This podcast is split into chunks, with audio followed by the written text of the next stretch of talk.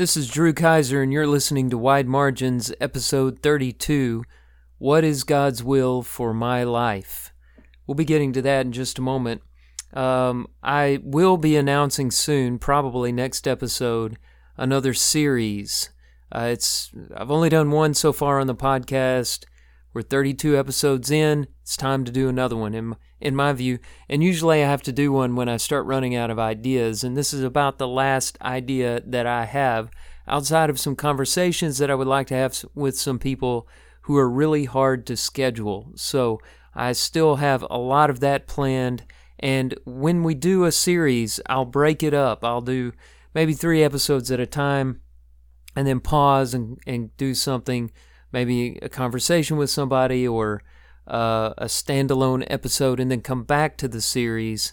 And I won't tell you what series I have in mind just yet because I'm not 100% sure I want to do it. But by next episode, I'll either begin the series or announce what the series will be. So I hope that you will like that. I had a lot of good feedback on the series on Judges. I know that that was very beneficial to me to get that deep into a book that we rarely study and that has all kinds of very difficult issues to grapple with. It was very beneficial to me. Another thing is, um, if you haven't checked it out, my new book is out on Amazon.com, Christian Faith. This is part of a series on faith, hope, and love. Uh, the book on hope came out in 2013. It also is available on Amazon.com. But the new book is Christian Faith, and it's available. I think they still have some copies in stock. If you hurry now, you might just get one before they all get taken up. Uh, just wanted to let you know about that. So today's topic is a question that people ask very frequently. Some people get very anxious about this question. Some people are you know, up late at night worrying about it. It enters into the minds of faithful people for the most part. And the question is, what is God's will for my life? Me individually, what does God want me to do? And maybe you're asking that question right now because you're trying to make a tough decision. You're maybe thinking about a career change or thinking about going to college. Where do you go? Thinking about getting married and whether you should marry this particular person or not. Um, all kinds of big decisions in life. It usually comes up on the big decisions, and there is a misconception about God's will that I want to address before we get into how you discern God's will for your life. And the misconception is, is simply this the idea that before you were born, uh, before the world was created, God had in his mind some kind of a blueprint for your life. That you know, like a map for your life and you're you're supposed to live according to that. And if you live according to the blueprints, if you're somehow able to discover them, then you'll have a beautiful life. But if you step outside of those parameters, you're just going to be miserable and fail at everything you do. And not only that, but you're going to be very displeasing to God. And you might be accountable for not living according to that blueprint at the end of time. Now, that in some way, shape, or form is what a lot of people think of when they think of God's will. And it's the cause of a lot of anxiety as they wrestle with these big decisions. Uh, there's even a verse that gets mishandled a lot in support of this idea. We'll call it the blueprint idea for the will of God. Uh, Jeremiah chapter 29, verse 11. Now, if you pull it out of the context, it does sound like this, and this is how verse 11 reads. For, and this is God speaking. For I know the plans I have for you, declares the Lord, plans for welfare and not for evil, to give you a future and a hope. So if you read that out of context, you can just put your name there in place of you. And I know the plans that I have for Drew uh, plans for welfare, not for evil, to give Drew a future and a hope. And people really hang on that verse and they are comforted by the idea that God has plans for them individually. But there's a problem with that reading, namely, it's ripped out of the context. This is in the book of Jeremiah, and it's a part of a letter to the exiles who have been taken out of their homeland in Jerusalem and put into Babylonian captivity. They're being promised a return after 70 years, as the verse prior to verse 11 reads. Here's verse 10 Thus says the Lord, when 70 years are completed for Babylon, I will visit you, speaking to the exiles, the people of Israel, and I will fulfill to you my promise and bring you back to this place, to Jerusalem. And that's when he says, I know the plans that I have for you, plans for welfare, not for evil, to give you a future and a hope. He's telling the Jewish people, so that I can fulfill the covenant I made with your forefather Abraham. I made that plan way back then. I am not going to leave you as Babylonian captives. You're not going to just disappear in captivity, but I'm going to gather you back up at the end of 70 years and restore you to your homeland, which is exactly what the Lord did.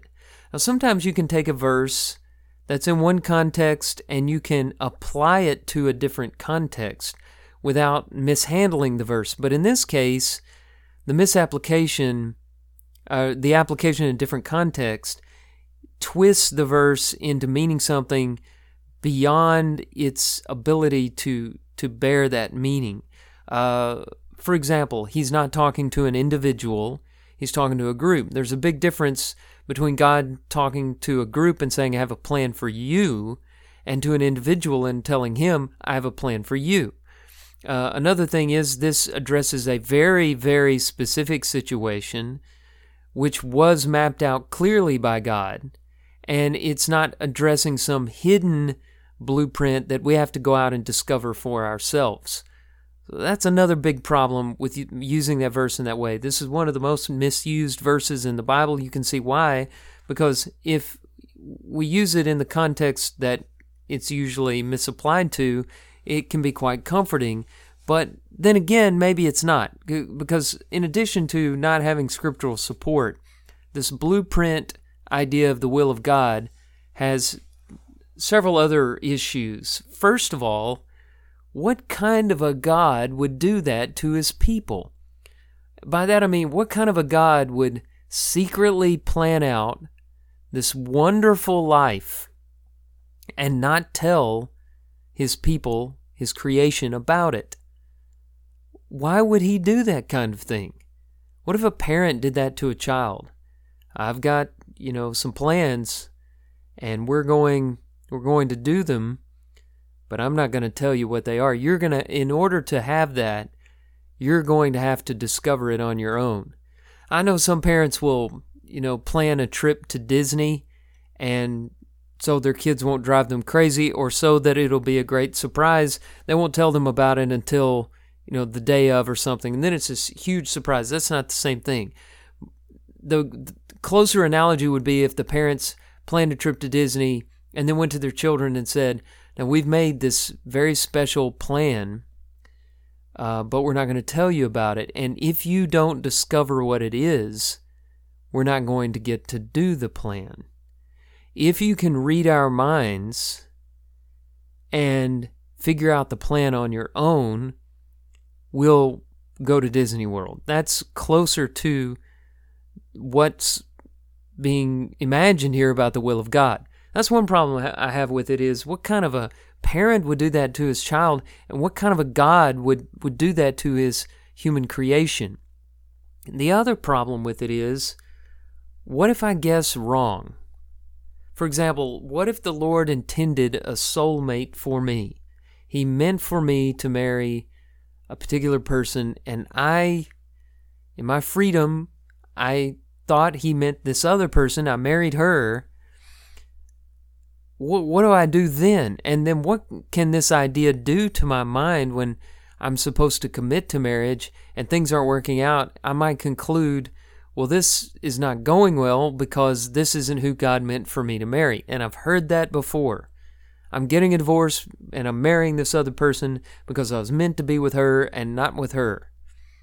Uh, what if you're in a job and you're just constantly second guessing yourself? I this isn't going right failure will always be interpreted as I must have chosen something other than God's will for my life. And that's not what failure is all about. In fact, sometimes failure is an indication that you're growing, that you're doing something right. You you must never look at failure alone and say that one failure indicates that I'm on the wrong path. That's that's not the case. Failure is often a sign that you're on the right path. You're just trying to grow and expand, and, and failure can be a, a great teacher. You can learn a lot of lessons from failure. So I have a lot of problems with the blueprint, uh, the blueprint theory of the will of God. It's just not scriptural. It's not common. It doesn't follow common sense. It's it's not reasonable uh, when you compare it to God as He has revealed Himself in the Scriptures. Well, so what it, that brings us back to our question: If it's not a blueprint that I must discover, and it's not some individual, you know, map for my personal life, then what is God's will for my life? Because the Bible talks about it all of the time. And to answer that question, I'm just going to do something. I know this is really going to blow your minds. I'm going to read some passages on the will of God for our lives. And there's uh, about five here that I'll read through. And I'm going to start in Romans with Romans chapter 12, verses 1 and 2. And this is the kind of uh, service you get on this podcast. You can hear the pages turning. Uh, this is, you know, reality. You, you got the, the sound effects and everything right here. So I'm actually reading from a Bible not from a computer screen. And this is Romans chapter 12. Not that I, I don't have a problem with you reading your Bible on your phone or computer screen. I'm just um, trying to fill the time while I'm turning to the scripture, is what I'm doing. So now I'm here and I'll, I'll quit talking about things that don't matter and read the scripture on God's will for your life. I appeal to you, therefore, brothers, by the mercies of God, to present your bodies as a living sacrifice holy and acceptable to God, which is your spiritual worship. Do not be conformed to the world, but be transformed by the renewal of your mind, that by testing you may discern what is the will of God, what is good and acceptable and perfect. What does it say about the will of God there? It simply says God's will is for you to just give your whole life to Him, body and soul. Present your bodies as a living sacrifice. And it, you know, echoes those sacrifices, animal sacrifices in the Old Testament and, and maybe even Jesus's death on the cross. And it's saying your, your life should be a sacrifice as well. Not to pay for sin or anything like that, but because your sins have been paid for, you've been bought with the blood of Jesus Christ. You belong to God. So live as if you belong to Him, and you will please Him. You will be living according to His will. I think that's a very general view, and it, of course, is not pointing to any kind of specific blueprint. It's not going to tell you who to marry, or where to live, or where to go to college, or what to do as a career. Here's another one. This is 1 Corinthians chapter 10, verse 31, and it's in the context of whether or not people should eat meat sacrificed to idols. So there's a very specific question here as a worshiper is trying to make a decision about, you know, these foods. Maybe somebody who's raised in a pagan background and his conscience is bothered by eating food that had been prepared from the markets where the the meat had been sacrificed to idols. There was even a superstition that the the the false god lived in the food, and if you ate the food, it would become one with you. And it's hard to shake those superstitions and traditions we grow up with, even after you come to believe in something else. It takes some time to work your way out of that. So, what do I do if I'm raised and this is bothering my conscience because I was raised that way? Paul's answer is here's God's will. Whether you eat or drink or whatever you do, do all to the glory of God. Can you eat that meat to the glory of God? If the answer is yes, then eat the meat. If the answer is no, don't. Now, this is not in view of a plain scripture saying, a false god lives in the meat. You know, Paul is he says in chapter 8 verse 4 that an idol has no real existence, so there's nothing dwelling in the meat, in the food. So it has more to do with your conscience and what you can do freely and with full joy and to the glory of God and be able to worship Him. And Paul saying, if you can do this to the glory of God, then by all means, eat the meat. Now, here's another passage, and this one today, it may change, but today this is my favorite passage on the will of God, and I think it makes this point very plainly that I'm I'm going to make in a in a bit. Colossians chapter 1 verses 9 and 10. This is a prayer that Paul has for the Colossians, a prayer that they may come to know the will of God. So if we're going to find an answer, it's going to be right here in this prayer. Colossians 1 Verse 9 says, And so from the day we heard, we have not ceased to pray for you, asking that you may be filled with the knowledge of His will, in all spiritual wisdom and understanding. Okay, so this is the prayer. Now he gets into an explanation of what that looks like, the will of God, so as to walk in a manner worthy of the Lord, fully pleasing to Him, bearing fruit in every good work and increasing in the knowledge of God. By my count, he divides uh, the will of God into four things there. Number one, walk in a manner worthy of the Lord. Number two, be fully pleasing to Him. Number three, bear fruit in every good work. And number three, increase in the knowledge of God. Do that. My prayer for you is to know the will of God. What is the will of God? Walk in a manner worthy of the Lord. Be fully pleasing to Him, bear fruit in every good work, and increase in the knowledge of God. And somebody may read that and say, well, what's that? Well, we'll get to that in a second. But first, let's go to a couple more passages. Um, really quickly, I won't spend a lot of time on this one. First Thessalonians chapter 4, verse 3. I picked this one simply because it begins like this This is the will of God. All right, so Paul's about to tell us the answer to our question what is God's will for my life? Well, he says, This is the will of God. And then he says, Your sanctification. Now, sanctification is being made holy or being made pure, which I know happens in the blood of Christ initially, but then sanctification is a way of life as well.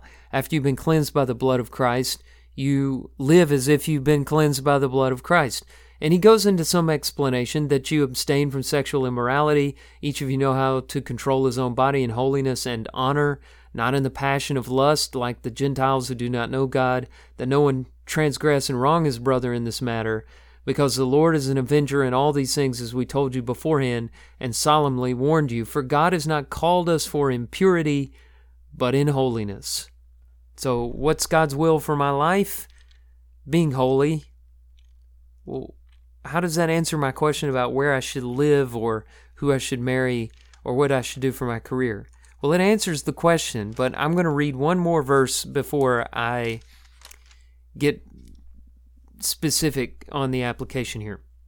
And this is again concerning the will of God. It's James chapter 4, beginning in verse 13. Now I'm going to emphasize verse 17, but because verse 17 is taken out of context, so much, I'm going to start with verse 13. Come now, James says, you who say, Today or tomorrow we will go into such and such a town and spend a year there and trade and make a profit. Yet you do not know what tomorrow will bring. What is your life? For you are a mist that appears for a little time and vanishes. Instead, you ought to say, If the Lord wills, we will live and do this or that. As it is, you boast in your arrogance, and all such boasting is evil. Now, Here's verse 17. So, notice the connection between verse 17 and the preceding verses. So, therefore, whoever knows the right thing to do and fails to do it, for him it is sin. We take that out of context a lot to just catch every form of neglect and sin of omission that we can and slap that on as a proof text in our sermons. Uh, in other words, you know, we'll say, uh, you know, you ought to be uh, teaching people the gospel. Are you doing it? If you're not doing it and you know you ought to do it, it's sin. Uh, you know you ought to be doing acts of kindness. Did you do that today? You knew you should have done that today. If you didn't do it, that's sin. The problem with that is there's no end to the number of people that you can share the gospel with or the number of acts of kindness that you can perform, and it can turn service to God into a drudgery and an impossible task, which is not at all the spirit of Christianity. When you put this back into context, it, it basically says your life is short. You don't know what you're going to be able to do tomorrow. If you make plans for tomorrow, like if you make decisions according to the will of God, you need to have always in your mind or even in the prayers on your lips, if the Lord wills, I will do this or that. But I don't know exactly what his plans are for my life tomorrow in terms of whether I live or die. If the Lord wills, I'll do this or that. And then today, whatever I know to do, I will do it. So you could insert the little word now into this verse to make more sense out of it in the context. Whoever knows the right thing to do now and fails to do it for him in his sin. It's about not passing up the opportunities of the present time because you got your mind set on what you're going to do tomorrow. You have no guarantee for tomorrow. So basically, we've looked at five verses, and none of them has gotten very specific at all. But they've said things like present your bodies as a living sacrifice, or be fully pleasing to God, uh, increasing in the knowledge of God, bearing fruit in every good work, um, be sanctified, be holy, do the right thing as you know it, and do everything to the glory of God. And that's God's will for your life. Do all things to His glory, be holy, bear fruit, do what you know to do, do what you know is right for right now. That's God's will for my life. Um, so, getting back to the specifics Maybe you've got an aging parent and you have a very difficult decision to make here. Uh, should I care for my mom or dad in my home? Uh, should I help them make the move into assisted living or even a nursing facility? That's a very tough question. Should I marry this person um, this person's not a Christian, maybe. Uh, what's God's will? I think I might have some influence over her on down the road. But right now, she's not wanting to make a decision for Christ. Um, my job is very demanding. It's taking time away from my family, it's taking time away from the Lord. I could take this other job, but it would be less money that I could support my family with. What does God want for my life? You start trying to dig into the specific God tell God wants you to do this, fill in the blank, you'll never find any peace in that. But if you ask yourself, what job can I work in perfect holiness and bear fruit for every good work and continue to increase in my knowledge for God and do it as a living sacrifice and it be the right thing for me to do? And glorify God in it, you'll know what you should do. If you ask, How can I care for my parents to the glory of God, staying holy, being fruitful in every good work? You'll get your answer. If you ask, you know, who who can I marry to the glory of God? That's the right person given the opportunities that I've had to meet people and someone who will help me go to heaven and who will allow me to bear good bear fruit in every good work and increase in the knowledge of God and be fully pleasing to him you'll you'll have your answer. I, I hope I'm being clear here and there's some applications that I want to make along the way. One is this. When you get your mind straight on what the will of God is for your life, it should change your attitude about what we consider to be the mundane work of life, everyday, ordinary things. Suddenly they become important, even though they're ordinary and commonplace. Washing the dishes, mowing the grass, uh, taking care of the baby, going to work. All these things suddenly have some great significance to them. And uh, Paul even gave that advice to servants who were in forced labor situations and couldn't get out of them. He gave them a way to see their work as something meaningful, even though it wasn't what they had chosen to do. Uh, this is Colossians 3:23. Whatever you do, work heartily as for the Lord and not for men, knowing that from the Lord you will receive the inheritance as your reward. You are serving the Lord Christ. In your ordinary life, you're serving Jesus Christ. Where does he get that idea? From the idea that the will of God is generally being holy and, and glorifying God. So that's the first thing. Uh, if you have this mentality, it should really change your attitude about your job or your ordinary task or the everyday affairs of life. Number two, it should make us astonished at the freedom God has given us as human beings. Here we are, mortals, dirt by comparison to God.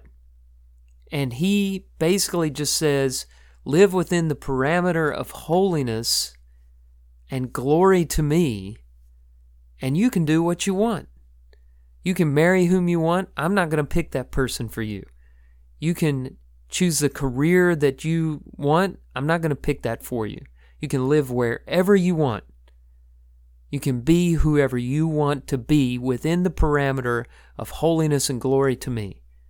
Can you believe that? I mean, that freedom that He has given us is absolutely astonishing and I think it's rooted in the idea that we've been created in the image of God. God is independent. God makes his own decisions. He's not going to make decisions for us. He's made us in his image to make decisions on our own. We have that freedom. But that leads to the third thing.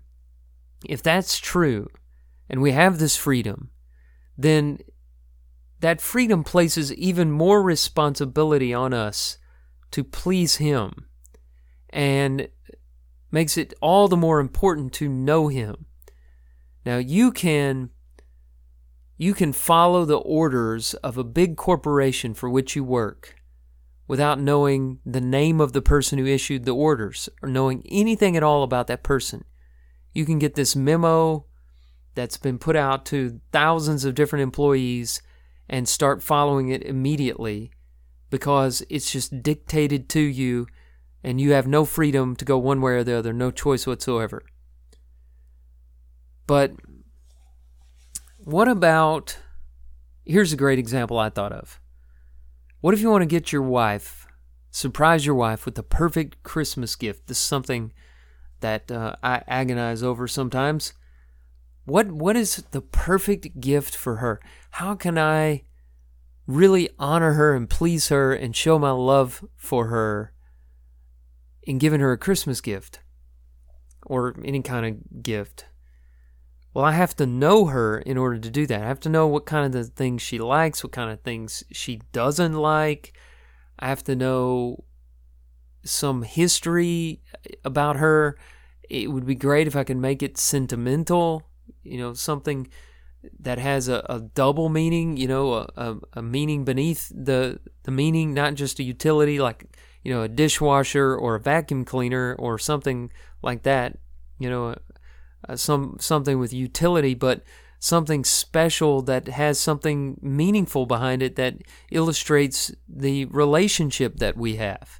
The same is true for God.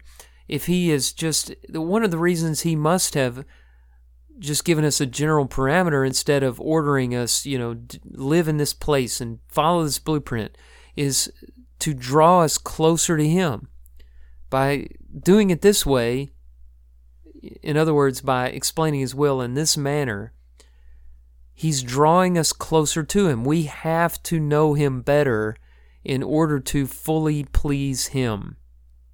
We have to know the person to give Him the gift that He desires.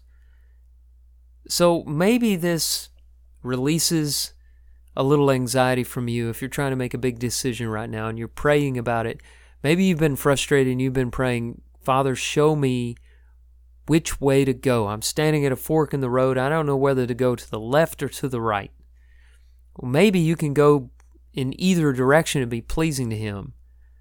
You just need to choose the direction and walk in holiness, fully pleasing Him, increasing in your knowledge, and bearing fruit in every good work.